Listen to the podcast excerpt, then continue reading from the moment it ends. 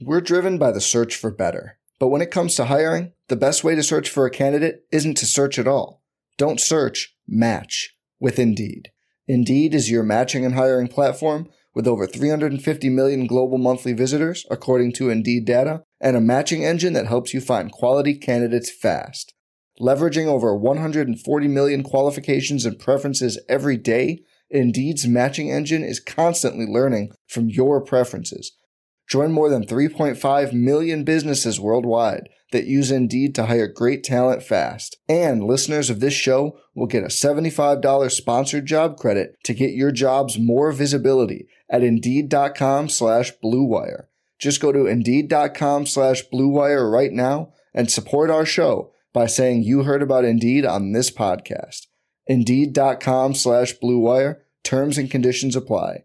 Need to hire? You need Indeed. This episode is brought to you by Pepsi Wild Cherry. Pepsi Wild Cherry is bursting with delicious cherry flavor and a sweet, crisp taste that gives you more to go wild for. Getting wild may look different these days, but whether it's opting for a solo Friday binge watch or a big night out, everyone can indulge in their wild side with Pepsi Wild Cherry. Also available in Zero Sugar. So grab a Pepsi Wild Cherry and get wild. Clint, how you doing? I'm doing well, man. Y'all can call me dirty from now on because I plan on getting dirty with George's ass. I'll give you the politically non-correct answer. Let the nuts hang. Let the fucker the fly, man. Hang. Well, you never know what the hell's going to go on in Morgantown. You get off the bus, it smells like straight whiskey. Whatever 50 year old white man's out here doing a Griddy that night, you know, whatever. But no, I'm serious. The lights went out. Don't worry, guys. Don't worry. It's Dabo doing the Griddy. I say right foot creep. Cheers, boys. We're finally back. Championship weekend, Field of 12, After Dark, college football's must watch show. George Whitfield rolling with half Sooner, half Aggie, Trevor Knight. How are we doing, sir? And if there was, if I was any better, there'd be two of me, and I am a twin. So there's uh, most days it feels like there's two of me. There ain't. I'm I'm a I'm the superior twin. I hope you're listening out there, big man. Uh, but man, I'm doing great. Excited to be on tonight with you guys. A lot to talk about.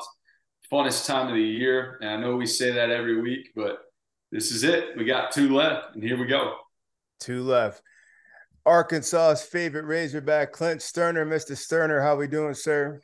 Man, hell, if I was any better, I'd need a twin, if you know what I mean. I, I, just feel like it's a, the timing was perfect for that one right there, boys. No, hell, life life is good, man. Life life is good. Looks like these Texans are going to get this number one overall pick. Um, we got us a national championship game coming up on Monday, and um, hell, the Astros are still World Series champions, baby. What else we need? oh, and by the way, by the way, being being a girl dad and a new dad, y'all will appreciate this, fellas. I um, my wife's been out of town for the last four days, mm. so um Overtime. She came back in late this evening. The baby's happy and healthy, been fed a few times.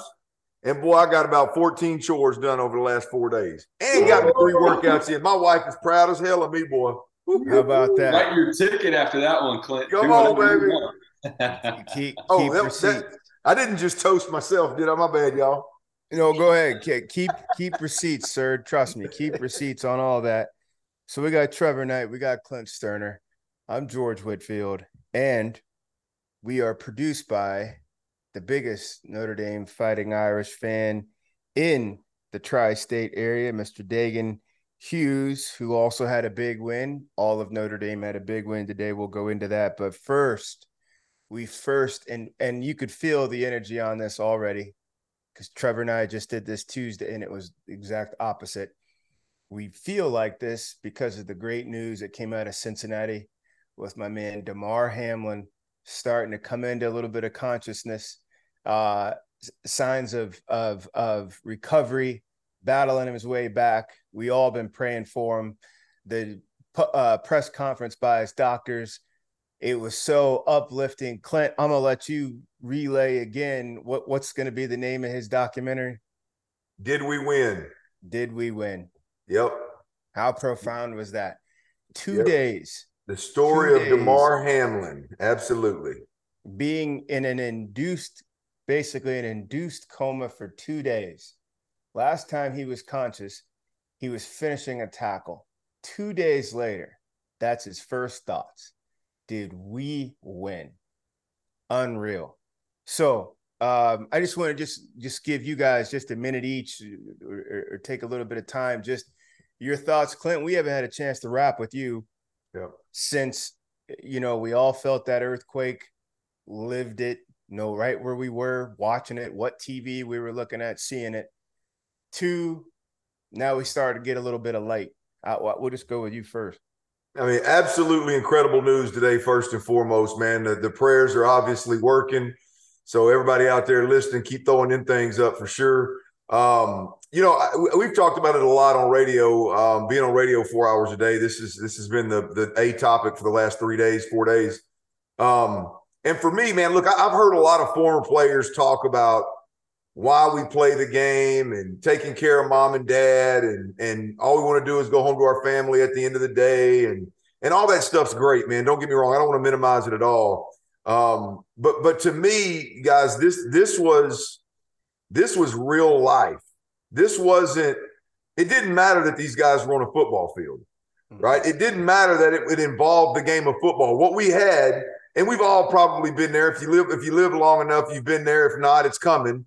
You're going to witness somebody fall out and CPR be administered and and you may not see them come back or you may not know whether they they ever they survive it or not but as a human being watching another human being potentially losing their life and and and it's the only time guys that I can remember seeing in my life it wasn't in sports it was just in life but when the people that are performing CPR, the people that are performing all these, all these, I mean, just crazy, crazy recovery tactics. Yeah. It, it's it's a panic, man. it's not like everything we experienced as athletes, even the worst case scenario, you know, spinal injuries or neck injuries or the gruesome broken leg. Everybody taking care of that individual is just super calm. They've been mm-hmm. trained. They, it's, mm-hmm. it's they're we all know. Hey, they're blinking. They're moving a little bit. They're going. They're going to be alive. Their life may be different, but they're going to be alive. Um, this is one for me where I don't think anybody was trained for it. I, I don't think anybody um, was prepared to see what they saw, and that takes me off the football field to just life in general.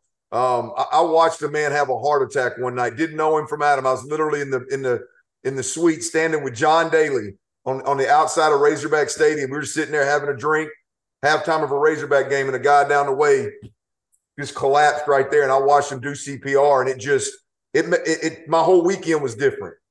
And I didn't know the guy, and I didn't. I mean, I can only imagine if it was a teammate. So, man, this is it, it, was it was a tragedy. It was it was unbelievable to watch unfold. But but uh, by the grace of God, man, dudes communicating, he's moving, his memory's there. I mean, it's it's um it's I mean it's unbelievable, man. So great news.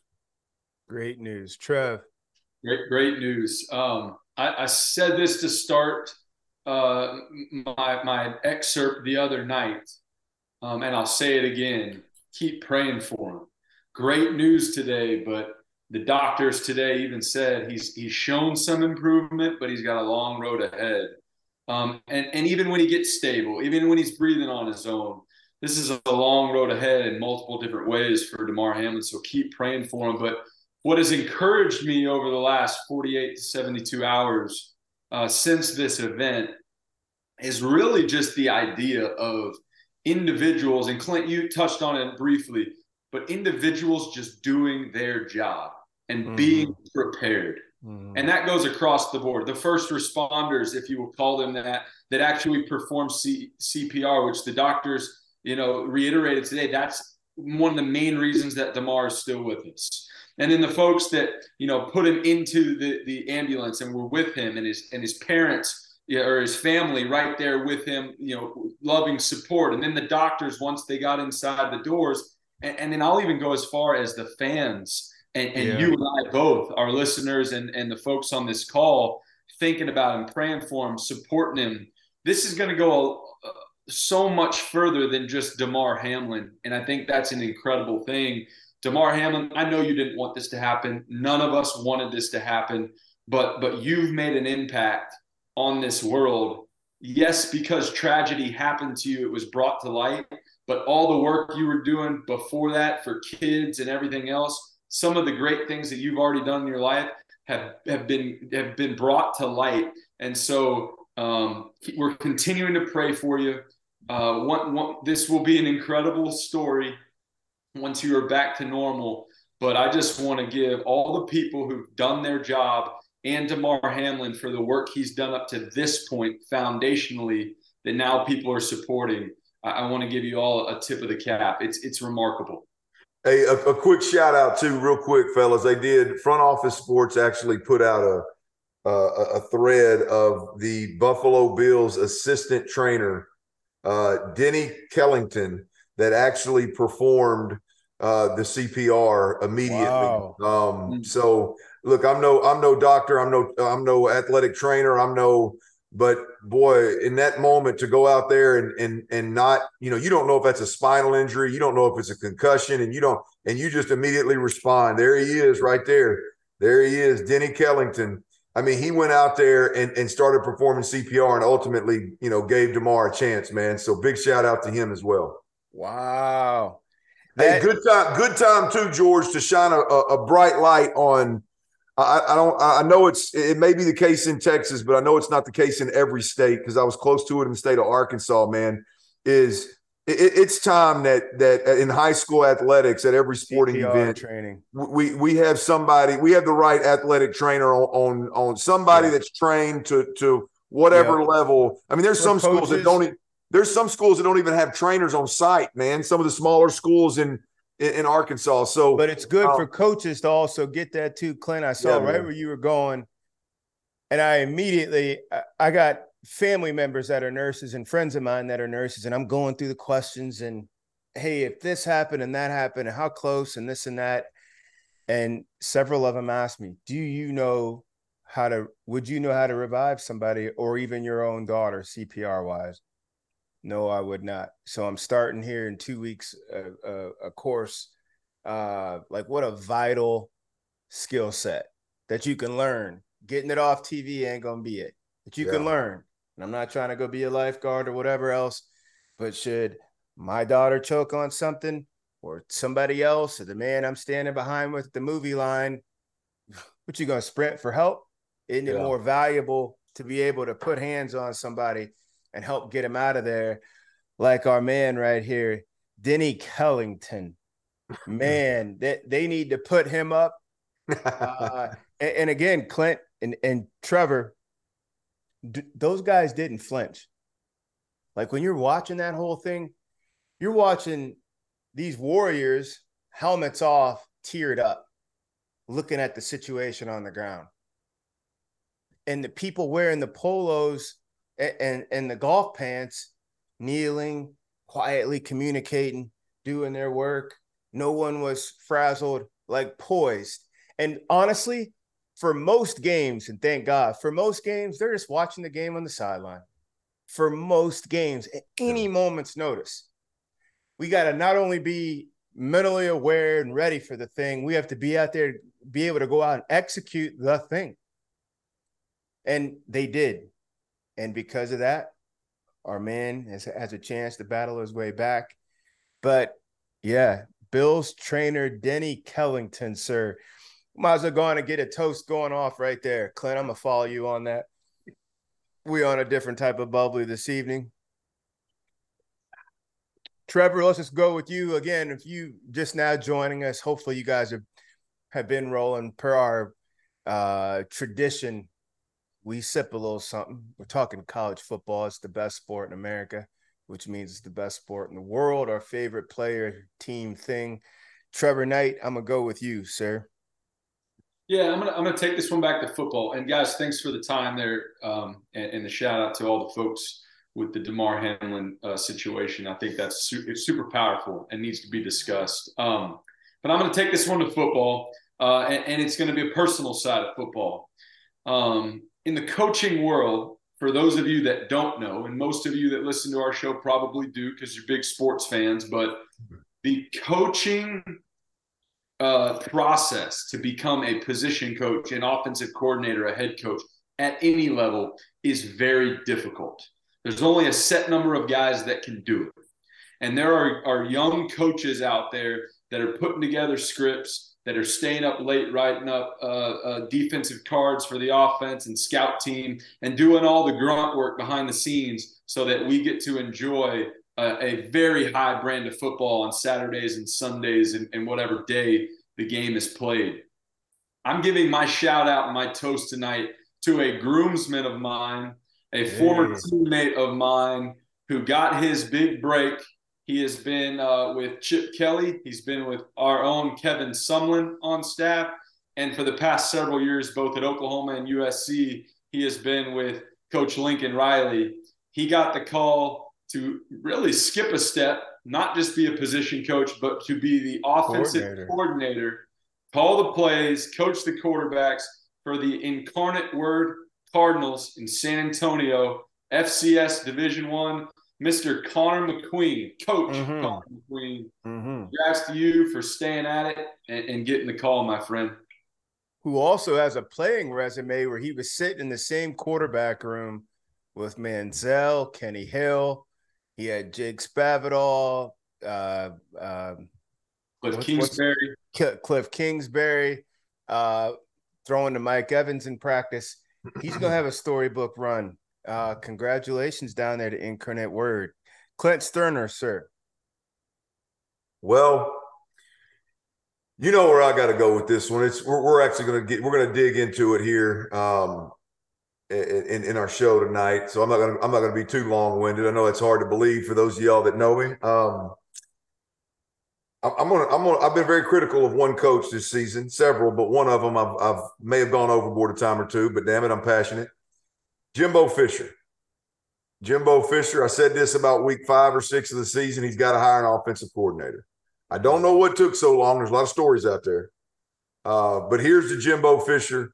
And, mm-hmm. and, and, and I'm to dig into it just simply biting the bullet, offensive minded play calling coach, biting the bullet and hire an offensive coordinator. I, I, I, that's a big step for a, for a, a head coach to do that, man. I salute you, brother. Will you just take a second and extend on that why it's a big deal um, why why it's a big deal because these coaches who identify themselves as an offensive guy they either don't want to let their they don't want to take their arms off the playbook or it's their baby or i don't trust anybody more than i trust myself et cetera et cetera especially somebody with a national championship ring would you just go into why that's such a big deal for him to to hand over the reins to somebody else? We're driven by the search for better. But when it comes to hiring, the best way to search for a candidate isn't to search at all. Don't search, match with Indeed. Indeed is your matching and hiring platform with over 350 million global monthly visitors, according to Indeed data, and a matching engine that helps you find quality candidates fast. Leveraging over 140 million qualifications and preferences every day, Indeed's matching engine is constantly learning from your preferences. Join more than 3.5 million businesses worldwide that use Indeed to hire great talent fast. And listeners of this show will get a $75 sponsored job credit to get your jobs more visibility at Indeed.com slash BlueWire. Just go to Indeed.com slash BlueWire right now and support our show by saying you heard about Indeed on this podcast. Indeed.com slash Blue Wire. Terms and conditions apply. Need to hire? You need Indeed. His well, own range. You know, I, I, think the why, I think to really dig into it, you got to be in the building because all we see is the product, right? And, and what I can what I can tell you is that Jimbo Fisher's product is stale. Jimbo Fisher's the, just the overall product without getting into position specific play and conversations. The overall product was stale. It it, it lacked creativity. Um, I, I, I think it I, I don't know that it really it really had the ability to to hone in and, and make Evan Stewart the best wide receiver that he is, or to to you to make to really highlight one tailback. Um, You know, it did. He he hadn't. He has gotten to ability a, a point where he's not developing quarterbacks. They'd gotten to a point where they, they weren't developing uh, offensive linemen, and and so I just think as a whole, whether you're talking about game day play calling, you're talking about uh, play design, you talk about player usage, player development. There was a day when when Jimbo was really, really, really, really good at that, and he won a national title at do, doing it right. But the game has changed. I think being a head coach is a much different monster right now. And I don't know the whys. I can sit here and say, well, you know, recruiting is about four or five times the job that it used to be for a head coach. Jimbo Fisher's really good at it. He's clearly investing the time there. Um, you know, offenses have changed and evolved. And so there's another, uh, you know, allotment of time that he has to find in his day and so it man, it could be anything from the ability to relate in a play calling manner to coaches, to to time management, to uh, the game passing by. I don't know, George, what specifically is why it went stale, but I know from a product perspective of watching the games, it was bad. And and then you watch you watch the what really threw me. If you and you know, guys, we've talked about this. What what really bothers me is not players making mistakes, not playing youth and those guys not knowing where to be and when to be there, a quarterback not knowing where to go with the ball or not knowing where pressure's coming from. What bothers me is when players, a drive ends and players aren't even off the field yet, and the play caller in this in this situation, it's the head coach Jimbo Fisher. I mean, they're almost bickering at each other from the sideline all the way to the bench, and it's receivers, it's quarterbacks, it's running backs. That is not healthy. That is not going to win. And so I just think it was absolutely paramount for for uh, Jimbo Fisher. Besides the record the last two years, I think it was paramount that he he hand over the reins of of the offensive um, game planning and play calling uh, for the betterment of the team.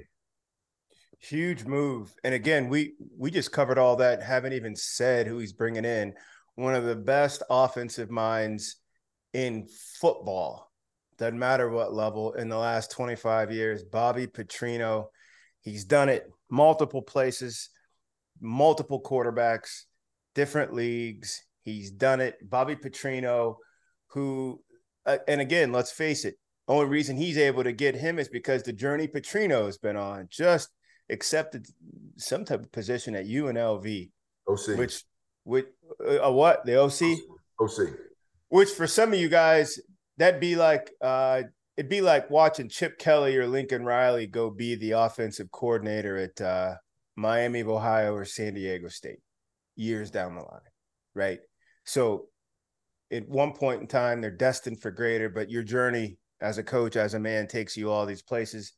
So is this is this my opportunity to talk about this in in uh, in agreement or disagreement with Clint, or are we get into it later in the show? We'll we'll come right back. We'll come right, right. back. We'll come right. Let me let me just put that on in here right now. A and M, OC, Trev. It's in here. We'll circle right on back. My quick toast, and, and I needed Dagan to help me, our producer. Uh, my quick toast is to the best college football program in the state of Texas, which this country we celebrate Texas as the greatest high school state in America.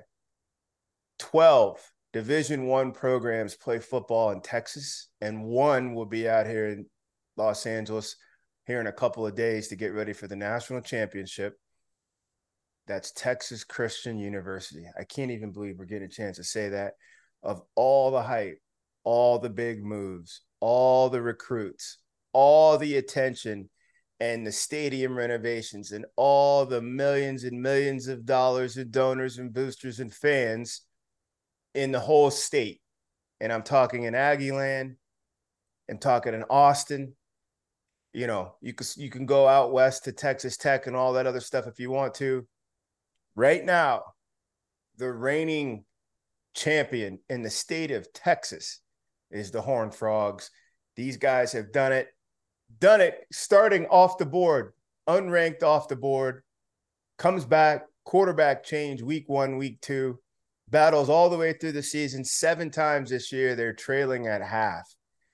They go through a blue blood to get here. They'll face another one who happens to be the reigning champs when they get there. TCU. And I know we're not in here for moral victories, et cetera, et cetera, but they already won. So just like when you go to Vegas, press it, press it to the Horn Frogs, to the Horn Frogs. Which segues us in here nicely. National championship game Monday night, TCU, Georgia. Cannot wait to see it. Field of 12 college football's after dark show. Again on a quick reset. Trevor Knight, Clint Stoerner, Dagan Hughes, George Whitfield. Fellas, I'm just going to just open this. I'm just going to toss the ball out there. Clint, what are you most excited about, or what are you most keen on looking for when these two teams take the field come Monday night? I, I, I just I, I, am absolutely stoked that we got two quarterbacks that uh, that aren't prototypical quarterbacks, mm-hmm. um, aren't high. They, they were never highly rated quarterbacks. One of them won a national title and still can't get no love. Um, and I understand why. I understand why. I'm, I'm, not. I'm not saying they should. I'm simply telling you guys that I I love the storyline of these two quarterbacks going head to head. Uh, I love the storyline of of two guys that weren't big enough, weren't fast enough, didn't have a big enough arm, yada yada yada, and and they are both playing in the big dance. So number one, the, the these two quarterbacks, I love their stories um, overcoming the odds and and and being the dudes that the only two standing at the end, I think is just an absolute fabulous story. I, I think I think the the biggest in game um, aspect that I can't wait to see it's going to be right out of the gate. Can can Georgia's front can Georgia's front seven make Max Duggan uncomfortable? Mm. And, and and if he can, I think Georgia's going to run through him like mess through a goose. If if the if they can protect Max Duggan, this going to be a dog fight or a frog fight, some might say, and it's going to be fun to watch, man. I like that twist, Trevor Knight. I, I want to throw it to you, but first I want to ask you a couple things. Let's just go to, to teams. I'm going to go to you. I'm going to go right back to Clint. Is are these statements true? One, Georgia is more vulnerable than we thought we've been thinking they're the invincible crew. They're a bad crew, certainly not invincible. Are they more vulnerable than we thought looking at them with Ohio State? And with them looking at TCU, are they going to come in more sober? Not that they were ever over their skis or ever, you know, feeling any type of way, but let's just be honest. If you're in Athens, a fan, a player, you know, the guy cutting the grass out there in campus, you had to imagine you were playing Michigan the team you thought you were going to be seeing in this in this locking of horns is not the one you got. So it's got to be a new respect for the opponent, and you got to have a new eh, kind of awareness of who you are because they come in nose bloodied up. How do you? How would you see that? Yeah, I, I think that if I was sitting in the Georgia locker room as a player, preparing to play this game with the history, you know, uh, last year's national champion. We hadn't lost this year. We've had some tight games, but we really built this up to where we may be playing our best ball right now as a collective group. We just knocked off an Ohio State team that outside of that Michigan game, I mean, they just have some dudes and may have played their best game of the season and they still snuck out of there with a win. I would look at TCU to answer your question and say, I'm confident, but I'm not I'm almost not as confident in my preparation that I that I would be if it was Michigan. And here's why. If, if you said that they were expecting to play Michigan, and I believe that. If I'm a player, I believe that. I'm already starting in the back of my head to get ready for a hard nosed, um, very physical, big time logo, big time fan base type of atmosphere. With TCU knocking off Michigan, now I'm like, okay, I respect these guys. I don't think there's any question there. I respect them, but I just don't know. Are they really that physical or was it the turnovers? Mm. Did they catch lightning in a bottle in a couple big games or are they for real? Right? It's like, yes, they're here. We respect them, but how much preparation do I really need to put in? And, and a lot of people would argue that and say, well, you prepare regardless who's across the field from you. But both you guys and everybody else that's ever played this game before knows that there's a different level that you get to in your head when you know it's Michigan and TCU just from a logo standpoint. And correct me if I'm wrong. No, there's no correction on that. Clint, let me roll back over to you. As an offensive minded football player and quarterback, and I'm sure there's games you probably built the game plan, executed the game plan, probably changed plays, called plays, etc. Does TCU is this a situation they're going to need to throw the kitchen sink at Georgia? We asked this question last week about Michigan, and wound up being Michigan came out like right away in the special bag of tricks, and they're doing all these things. Will TCU have to do that? And as a play caller, what would be your approach wearing the purple and silver, Riley, what would be your approach on attacking a Georgia team? They don't blitz a ton. They don't blitz a ton. Michigan yeah. did. They mm-hmm. gambled all over the place, but they can get got. You saw those big, wide open plays Ohio State was striking them on. How would you go about setting up this attack for TCU?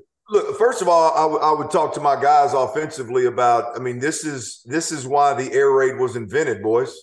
Yep. I mean, the, the air raid was invented to give smaller, less athletic, less physical wide receivers and skilled skilled players an opportunity, a way uh, to actually compete and move the football and and counterpunch what it is these bigger, mm. faster, stronger teams wanted to do. So this is an ideal matchup for me if I'm if I'm TCU. We we got a team that we couldn't out physical if we wanted to right? I mean, we we couldn't out physical them if we wanted to. It doesn't matter.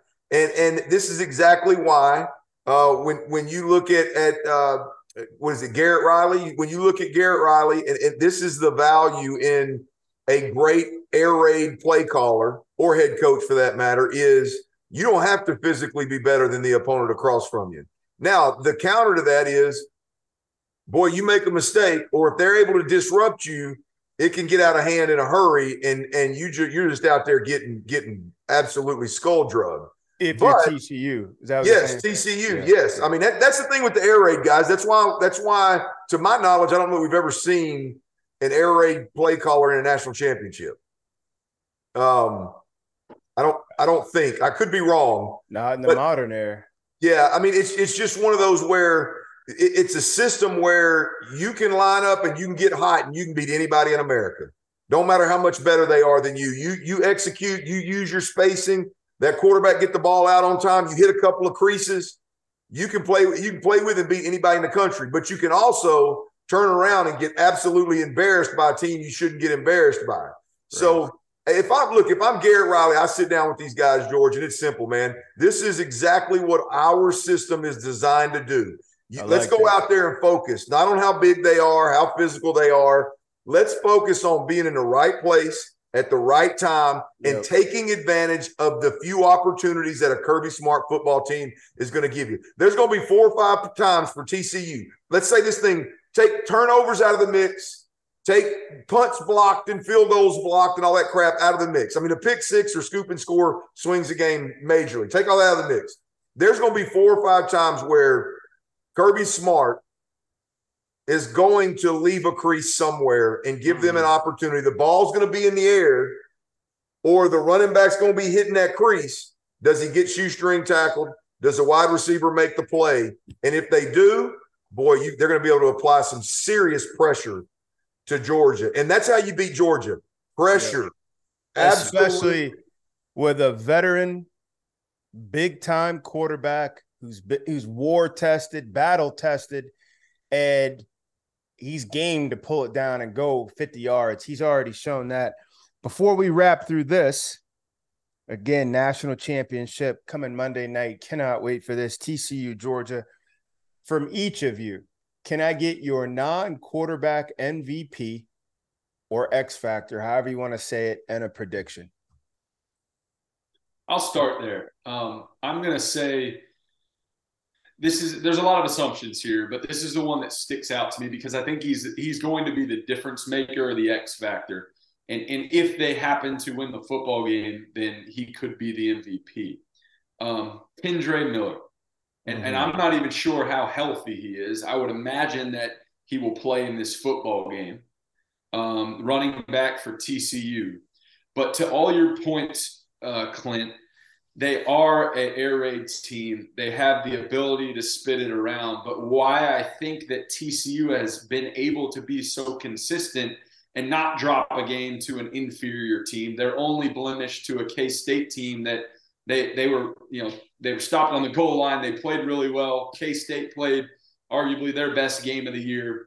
Um, they have been able to establish a run game all year long. And that's what I think has been different about this TCU game. And not just, oh, we spread it out, so that's going to, you know, lighten the box so we can pick up some chunk yardage. No, I feel like they have ran in between the tackles, downhill at times, and played a physical brand of football in the run game on top of spreading it out.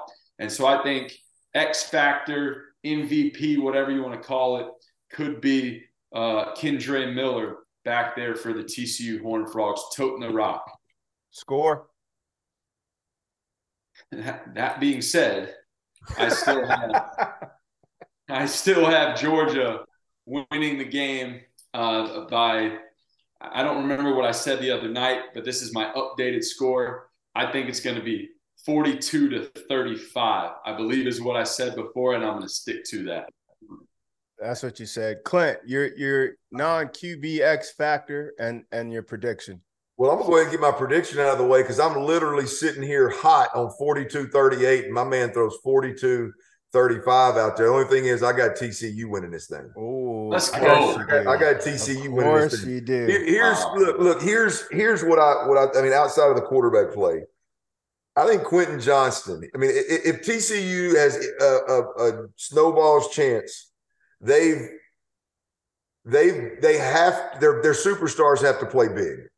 Mm-hmm. And and and the one dude on this squad on the offensive side of the football anyway that I I think is a, a lock top draft pick in this in, in this year's draft is, is Quentin Johnston. Who could have started for all three other playoff teams. Not not Correct. a whole bunch of kids for TCU could go and do that. Correct. And and, and so I, look, I think he's a guy that at 6'4, 220, 215, whatever it is, I think he's a guy that um, gives them the opportunity to have a physical um, advantage, matchup advantage on anybody that Georgia throws at him. There's not one corner, there's not one safety that they're going to be able to put over there and go, okay, this guy can't run faster or can't out jump this guy to some degree. And so if if if TCU's going to win this ball game like I think they will. I think I think he Quentin Johnston's got to have a monster ball game, and so I would I would ride him to the to the MVP. Is that what you said? MVP? Is that what you said? X Factor MVP. X Factor. Okay. George, with that. George, I want to ask you a question real quick, if you don't mind. Sure. Um, just mainly because you have coached quarterbacks a lot more than Clint and I, and, and Clint, I, I believe that to be true. Oh, yeah. Um, you, you, so you understand what it what it means to coach the mentality of the quarterback position. You've done it with some of the the greatest quarterbacks uh, in this era. If you're Sonny Dykes, like let me let me back up. I'll clean this up. It, I feel like Stetson Bennett plays his best football in big time uh, football games right now. Like yeah. you can count on him for that. Yeah. We have seen Max Duggan, although he's played at a really high level, uh, the Texas game wasn't his best game, big time matchup. Even you could argue last week probably his wasn't his um, wasn't his greatest moment, right? Um, what if you're Sonny Dykes and Garrett Riley? What are they having to do to manage the emotions and get Max Duggan ready to play in this football game to have it be his best game of the year? Um, that's a great question. It's a quick answer. You got to get him to play in the micro, a, a play at a time, stainless steel. Let your linebackers and D linemen and all those guys get the face paint going. You got to settle down and fly this plane for us. We're here because you've already been doing that. I'm already ingratiating him into the game plan. What do you like on third down? What do you like on short yardage? We have this pressure. What do you like to change us out of this? Let's start getting you some. Um, I want him to have stake in the game. I want him to have stake in the game plan, Clint. I want him to to to have answers that he got a chance to put up on the table himself. We've worked on this as a staff, as a team, as a tribe, but we're going to roll with you. Now we roll with you. We're here now. We're rolling with you. We're following you. We're going with you. But a play at a time. Make it stainless steel. And and I want to get him, you know, some some guys and there's years I felt like this, some years I didn't. As soon as you got hit, got rocked, threw a ball, somebody knocked you down or whatever it is, you're like, all right. So now we're in this thing. Okay, now I got you. Some you just want to kind of get on base, catch it, get a couple, and you just want to get the feel of guys moving downfield to go find the ball. You you got that progress going. I would show him clips of himself all week, certainly the couple games before us and himself as an offense, or us as an offense and himself. And then I would show other quarterbacks making big plays against Georgia. I really would. Visualize would, it. It like continually visualize it the quarterback that took on this team before you did it. And his kicker didn't. They just didn't get it done on the last play of the game. It can be done. And we've already been doing it. So, but I would try to get him down to the micro. Look, big man, we got the macro. We'll move and operate. We got the operating room. You just keep the scalpel. You let us know what kind of music you want going on in the room. Everybody else is going to be backing you up but you just handle this incision at a time. That's it. We got everything else. And then they roll like that. And like what, what Clint said, he's got the biggest, meanest, nastiest receiver in the tournament. in the tournament. A guy who can play on time, who can play through windows, who can go play one on one. He can hell, he could play one on a bunch. Should we get in a pinch? And you yourself have done an awful lot pulling the ball down, finding green, stealing first downs, running through backers, outrunning safeties, whatever is necessary and needed. You already have everything that you need. Our looking dead in his eyes. Everything you're going to need out there, you already have it. We got the rest. So they got to come see us. They got to come see us. Lock them doors.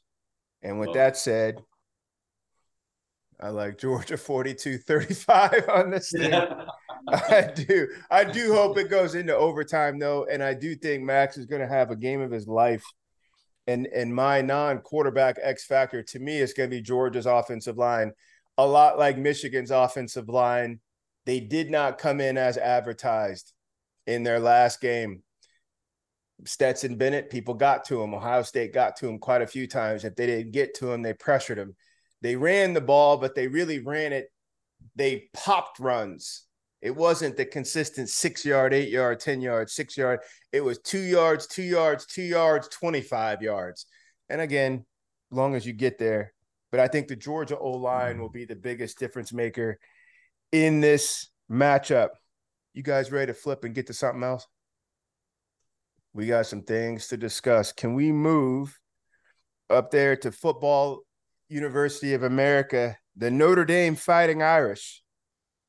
Have landed maybe the biggest difference maker in this portal offseason in Sam Hartman, Wake Forest, all-American quarterback, the William the William Wallace of the ACC the last 2 years.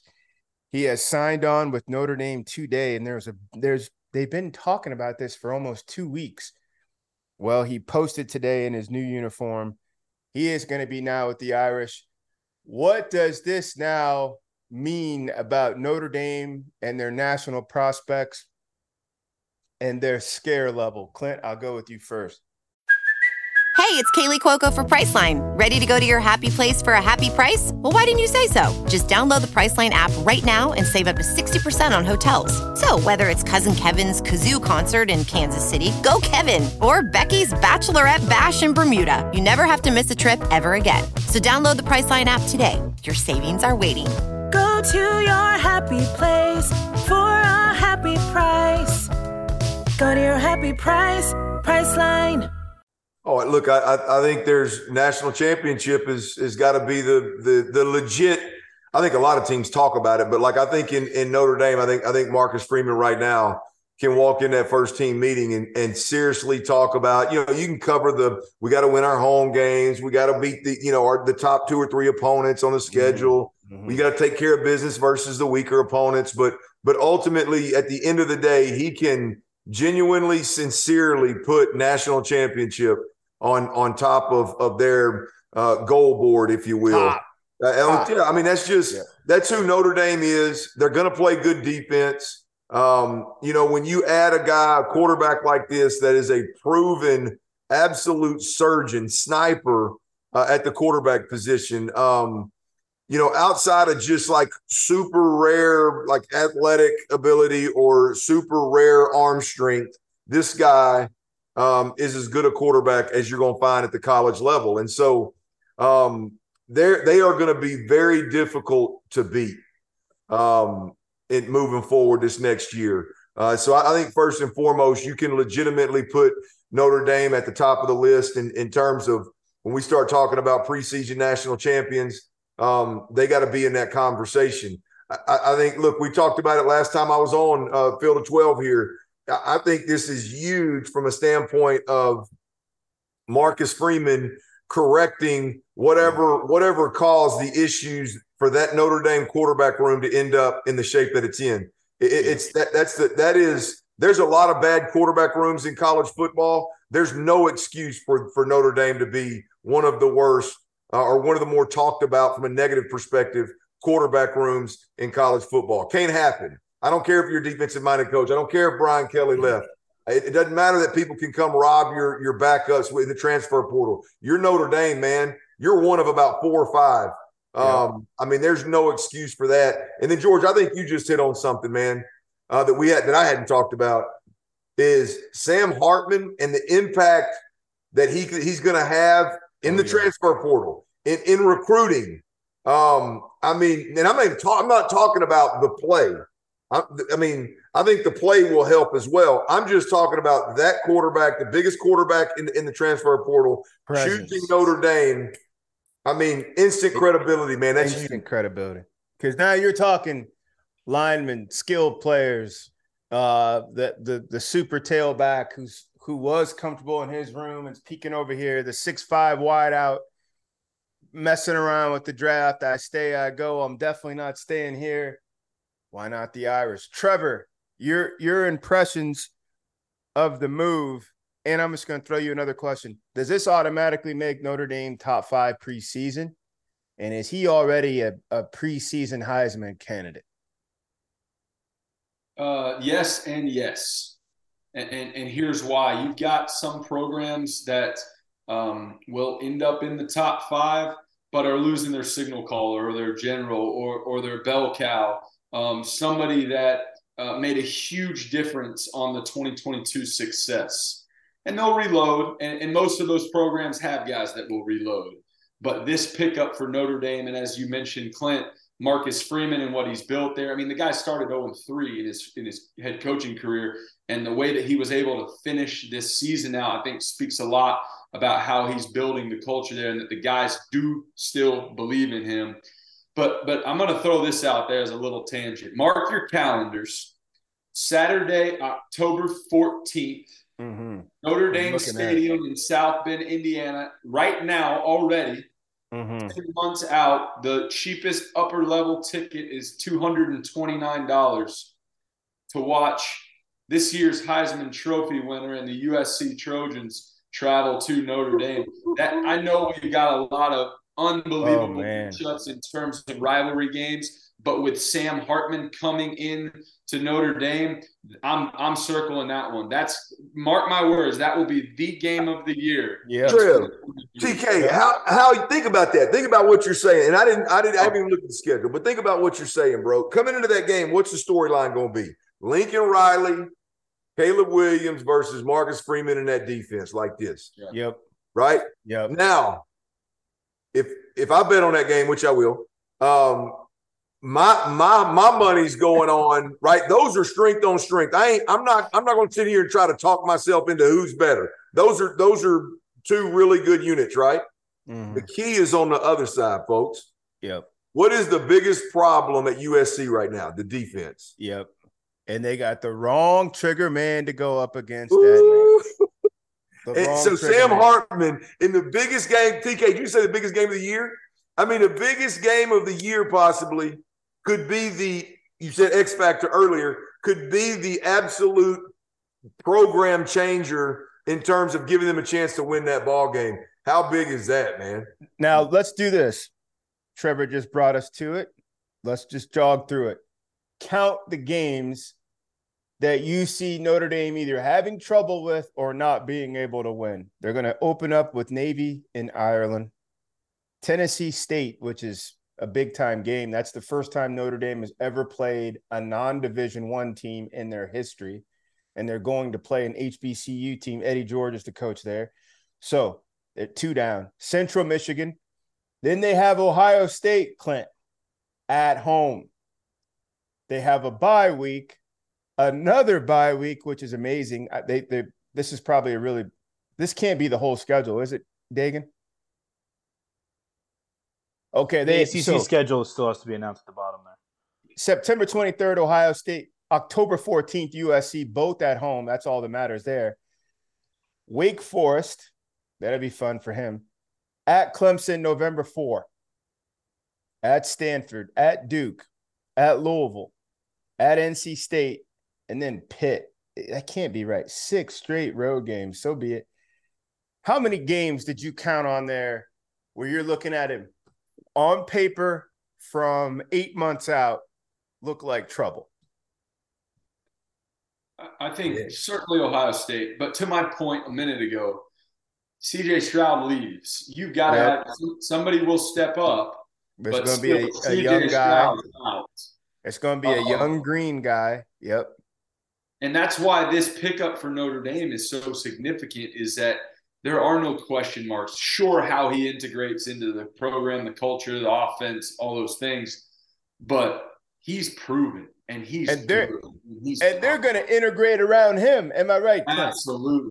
You might as well retrofit this thing around this vet. Hey, what did you guys like? Hey, we ran a lot of bunch. We ran a lot of mesh. We ran, we, you know, we ran a lot of pure progression. I like an option to be on my out. Like they're gonna retrofit around him, and he's gonna make so many stars out of that offense by just going in there and turning the lights on. We didn't know that receiver was that good. We didn't know that Mhm. running back was that good. We didn't know the offensive line was that good because a, a talented quarterback gets the ball. He's already halfway through his read. He's merely processing the last details. Ball's gone in two and a half seconds. The offensive line looks great. A lesser talented quarterback or a youngster who's back there looking, studying, everything's hieroglyphics. We've been battling. It's five seconds. What are you doing with the ball back there? Sack. It counts negatively on us, but the ball should have been gone. That's changed now. All that stuff's changed. This looks like, and not too much to put too much on it, but it's like when Brady went to Tampa. Everything was already kind of there, and Tampa was in a lot of battles before he got there. He gets there. Time to go with you. Time to go with you. Turn the lights on over there. Somebody give me a little bit. Like all this, like this is a huge win, and I don't understand the the the, the thinking when these quarterbacks make their decisions. Like Leary went to Kentucky with Notre Dame open, and UCLA open, and other spots open, and some of these other guys went and found homes. And I keep looking at Hartman, and I keep looking at Notre Dame. Like Notre Dame, you have to do something. Hartman, if you stayed home, I get it, but Notre Dame, you have to do something. And all of a sudden, like, and they got talent they just didn't have a, the consistency from a trigger man perspective to go bomb and attack people. Hey. Sam Hartman, AG. yes, sir. Well, let, let's let's talk about this thing from from Sam's perspective. Yeah, I mean, we talked about it from Notre Dame's perspective. Sam, Sam's never, Sam's never, and no, no disrespect to Wake Forest, fine program. Yeah, Sam's never take. I bet Sam hadn't taken the damn field five times in his career with better dudes than the, the opponent across the field. I mean, oh yeah, no. I mean, thi- agreed. this. I mean, Sam is joining a team where, for the most part, maybe not against Ohio State, um, maybe not against Clemson, But all in all, they're going to have as good or better dudes against everybody Correct. else on their roster across And the board. even those two games, they'll at least be an opposite equal. You Yeah, won't be yeah, in the I mean, correct. He's going to have a chance at Notre Dame to, hey, you know what? Your team can mess around and make a mistake throughout the year, and you're going to still be locked into the, the college football playoffs. You know what?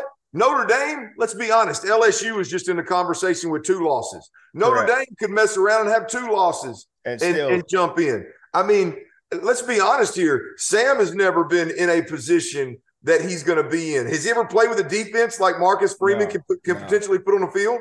I mean, and a vet and a veteran quarterback like that, this talented, Come on, you don't man. think his approach and his diligence wouldn't right? I bet he's in there right now, working right now. yeah.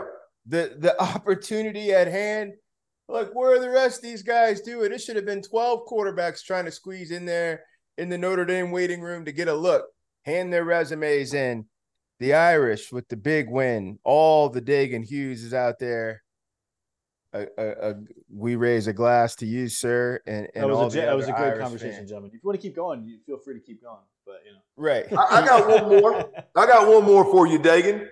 Slow down. I'll, I'll reach around. Listen, there there is the, the you guys ever seen a, a locker room or a team that just didn't have that dude? Like like we, we talk about alphas a lot, right? Yeah. Have you ever seen a team at any level, high school, college, any level where you may have had a dude that was talented, but he wasn't an alpha. He wasn't a leader. His snap count sucked. He he practiced like shit. He, I mean, he may be able to run a little bit, but he, he was he was an absolute class clown. And then all of a sudden, a, a general, to use one of your Walks terms, walks in the door, and, and and he's, I mean, first practice, he says, "Sit, Yo, yep, yep. quiet, eighty. You know what I mean? And he just, hey, just his cadence alone is like, hey, Cadence alone, like Mm. lightning. That's it. Yep. That's it. And, and, I mean, that alone is a is a program changing moment. Now, I don't know if Sam Hartman's that guy. I'm going to assume with all the experience that he has, he's a damn alpha, and he's going to walk in there and, and take take control of the meeting room, if you know what I mean. That's just that that could change everybody in the whole damn locker room, at least on the offensive side of the football. That's for sure. And it I'm- also- gonna, I'm gonna take your visual a little further, Clint, because it just popped into my head here. Not only with the first cadence, but right after the cadence, all these guys floating in. They got their it's it's it's player led, right? They got their cleats in their hand. They're moping around like they've done the last couple of years because they didn't have the guy holding them accountable. Cadence, perfect drop back, stab the foot in the ground. You can hear the ball come out of his hand. And everybody's just gonna go. Yeah. Okay, let me let me get my shoes on. Let me get my gloves on. Here We go. Here But this is at but this is why we I'm go. up here battling in the three point stance.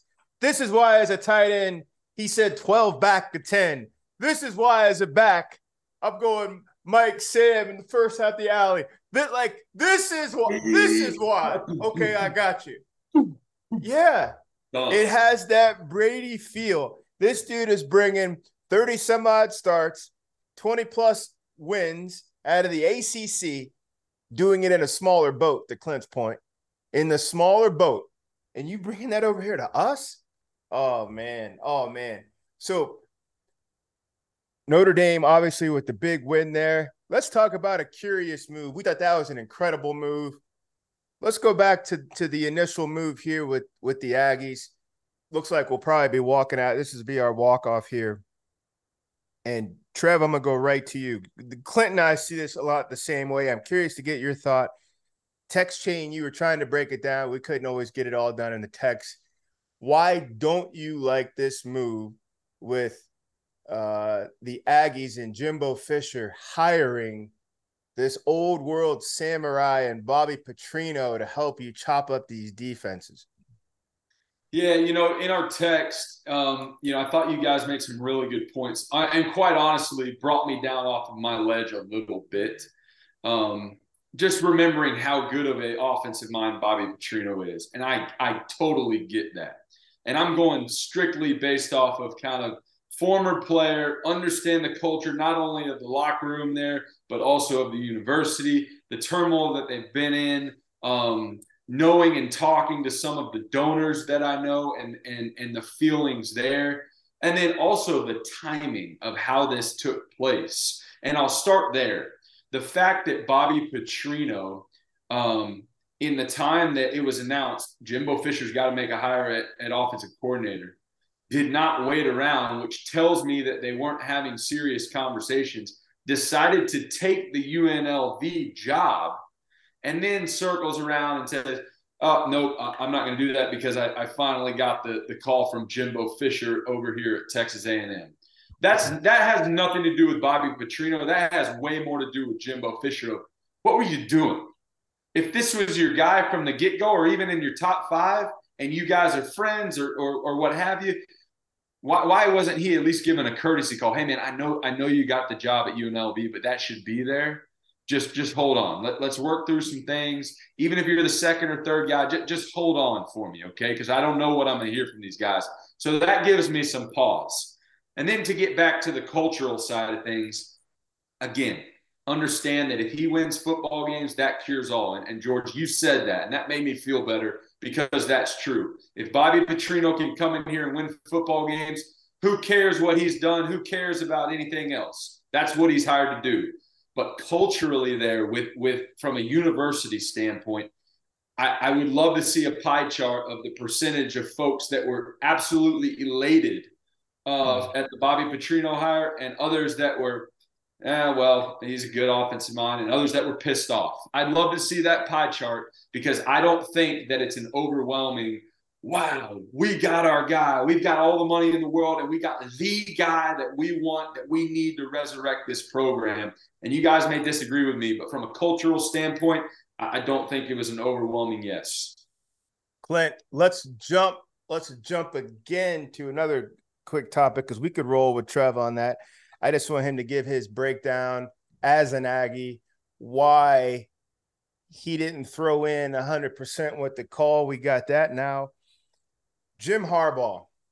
Jim Harbaugh returned back to college football to his alma mater.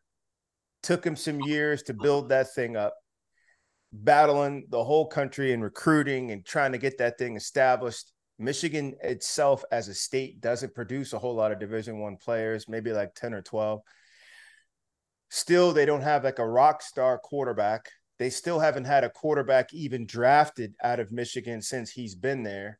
And yet we've seen him in the last two years beat Ohio State last two years and come in the college football playoffs. Now he is garnering attention again from the NFL, and his NFL record is 44 and 19. He's winning two out of three games in the NFL. He's been to the Super Bowl one year, and he's been in the NFC Championship game another. If you're advising Coach Harbaugh, and he's hit you, and he's like, Clint, pour me a little bit of that, you know, whatever you got, some of that Julio that's that's Don Julio Primavera. Primavera. Shout out. Go. Shout that's out. A, that's a California Hispanic accent, and I gave you the text. Yeah, George, you're from you're in San Diego. You got to do better than that. Yeah, yeah. That's that Cali. That's that Cali can. I gave you that text, baby. Hey, hey, before before Clint, you dive into Jim Harbaugh, and before George, you finish your your your question there. Yeah. Uh, Dagan Hughes, our producer, sent us this tweet from Dan Wetzel blue check mark, 280 plus thousand followers on Twitter. Seems like a reputable source. The NCAA is set to allege numerous violations against Michigan football, including a level one violation against Jim Harbaugh for failure to cooperate with investigators. That was hmm. tweeted at 9 12 p.m. Central Time, wherever you're at in the country today. Hmm. I don't know if that uh, plays into your answer, Clint. I just wanted that to be in there. Interesting. You damn right it. You damn right it does. I didn't plan on having that kind of ammunition, but it but it damn sure does. I mean, I, I think George, you laid out the track record. He's obviously had much much more success at the NFL level, quicker success at the NFL level. And, and I'm gonna be honest with you, he's one of the older school coaches where, I, with options, obviously, where I just don't know that he wants to deal with this shit. Yep. I, I don't know that because look, and I'll be honest with you, man I don't. I mean, you're especially if they're going to start in doing this kind of stuff. I mean, investigating coaches when ultimately it's the wild wild west, and you either play or you get ran over. Right. Um, I mean, it, it's it, it's I don't know that he wants to do it anymore. I don't know that hell. If, if, if being honest, a lot of these older coaches that that used to do it a certain way, and a lot of these blue blood programs that used to have an, an unbelievable advantage doing it, doing it the the only way of recruiting through high school and not paying players. I don't know that this new era of college football is going to be it for a lot of guys, and I think Jim Harbaugh.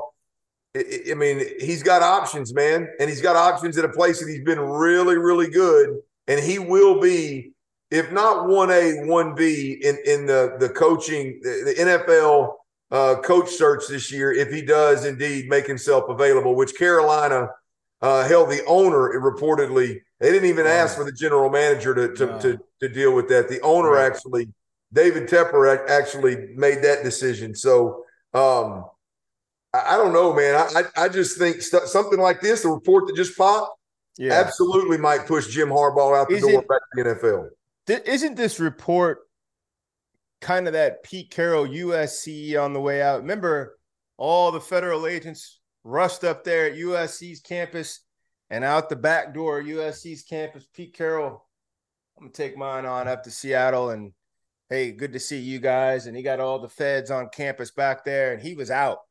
He was out. And again, for things that today are legal. Yeah. And this says for you know, for for the discussions and and I mean of, of not participating in investigations, and I'm not sure what level one these things will come up. Investigations and and and recruiting stuff aside, best do you want to see him continue this this build at Michigan, Trev, or would you be more excited? We probably got like two minutes. Would you be more excited to see him go to Denver or Carolina? Yeah, I, will be real short here. Um, I think in his mind, to Clint's point, with all the all the crap that college coaches have to deal with today, he wants to go to the NFL. Me as a fan, I want to see him keep rolling here at Michigan. He's beaten Ohio State two years in a row, went to the playoff, you know, two years in a row. He's got something going from a consistency standpoint. Um, man, I, I think he can continue to do it. He's just going to recruit better players. Uh, I think it could be something special up there if he could continue this. And he's obviously a hell of a coach. So I, I want him to stay. It may be better for him to go. Real quick, real quick, George, just to add a little depth to the to the the point here. Jim Harbaugh had two level two um, allegations, and which are uh, they're they're very minor. They list them here. Um, he he basically watched somebody's practice during uh, like video through a video illegally. He talked to a player during a COVID 19 dead period. Um, things that are very minor. The level one went to is when he actually when he actually missed the meeting. He missed a meeting to to discuss what's going to the investigators wanted to investigate the level twos and him missing that meeting and him not participating is a uh, level one. Uh, so so it's even worse, right? It's I mean he's getting investigated for talking to a player during a COVID nineteen dead period. Which what is a COVID nineteen dead period? We'll never see again. For watching a workout over a video stream. Um, right. For I mean it's it's one of them like.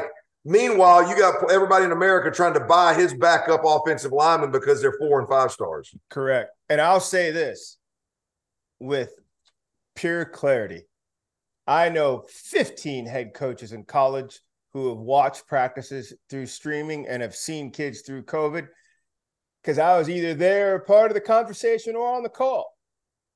I'm just going to just say it just like that. He has risen to a point. People are, I mean, the, the higher you get, the bigger the target, they're going to take their shots, etc.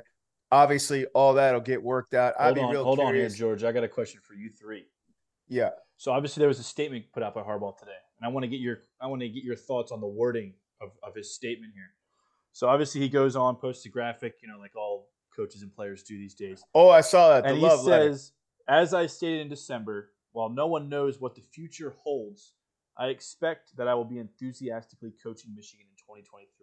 What do I you think that. of the wording? of nobody knows what the future holds. Slash, I expect. What are your thoughts on that? and we'll, and then we can end the show after this. But I just want to get you guys. I'll answer first. I'll answer first. I think in that verbiage to me, when I read through it multiple times, tells me that he, at least right now, he's over 50% planning on being the head coach at Michigan next year. It, he, it's it's almost like a promise to the folks, but it's also leaving the door slightly cracked open, saying, "Got to." If all this goes down, or if if they come calling with the money or or the opportunity at the next level, it gives me a way to slip out that that crack. Uh, but I think this early in the game, and I know all this stuff happens quick, but this early in the game, at least he's planning um, on staying at Michigan. Clint? Yeah, look, I, I think he's being proactive. He's smart. Like the, the the leak happened that he was meeting with David Tepper, the owner of the Carolina Panthers, and, and considering moving to the NFL. And, and instead of sitting around and waiting until recruits start flipping and all these other leaks about his recruits and guys leaving and, and, and what's going on, he got out in front of it and said he made a statement basically, which I don't think there's any validity to it but basically it's saying, hey, I went and met with the Carolina Panthers. Don't worry about that. I'm the Michigan head coach. And so I think he's trying to get out in front of a, uh, you know, a wave of issues that could stem from the leak that happened with David Tepper and the Carolina Panthers, which is smart. I mean, it's, it's a good business move on his part, but I don't think it means doodly squat relative to whether he's coaching in Michigan or not next year. Same, I agree. It's going to be a traffic ticket but it's going to be a noisy traffic ticket because of the coach and and because of the program he's driving. But I also look at this as a play. His agent has to have that Michigan athletic director up against the wall. Look what look what my guy got you. Look where you stand in the pantheon right now in college football with all this stuff changing. The last two years of the 14 playoff, your program has been in it, led by my client. You cut his salary in half when you were disappointed with what they were doing on the field. One of those two years you didn't like what was happening was a COVID year. You cut his salary in half. And then what's he do when he gets his salary back? He gives the half you gave him back to the Michigan employees, lunch ladies, custodians, etc. He subsidized all their money. You never hear that about a big time coach at a big time program cutting his salary in half. Did Jimbo take a pay cut this year? Did other coaches take a pay cut in half? So, last guy, and the only other person I heard that had to do that was Scott Frost. And that was just a way they could kind of keep some of the money. He was basically fired coming into the season. They didn't have enough organization to get their next guy in.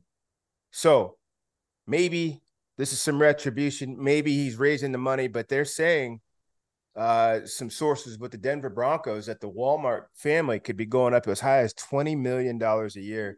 That's a gots to go situation.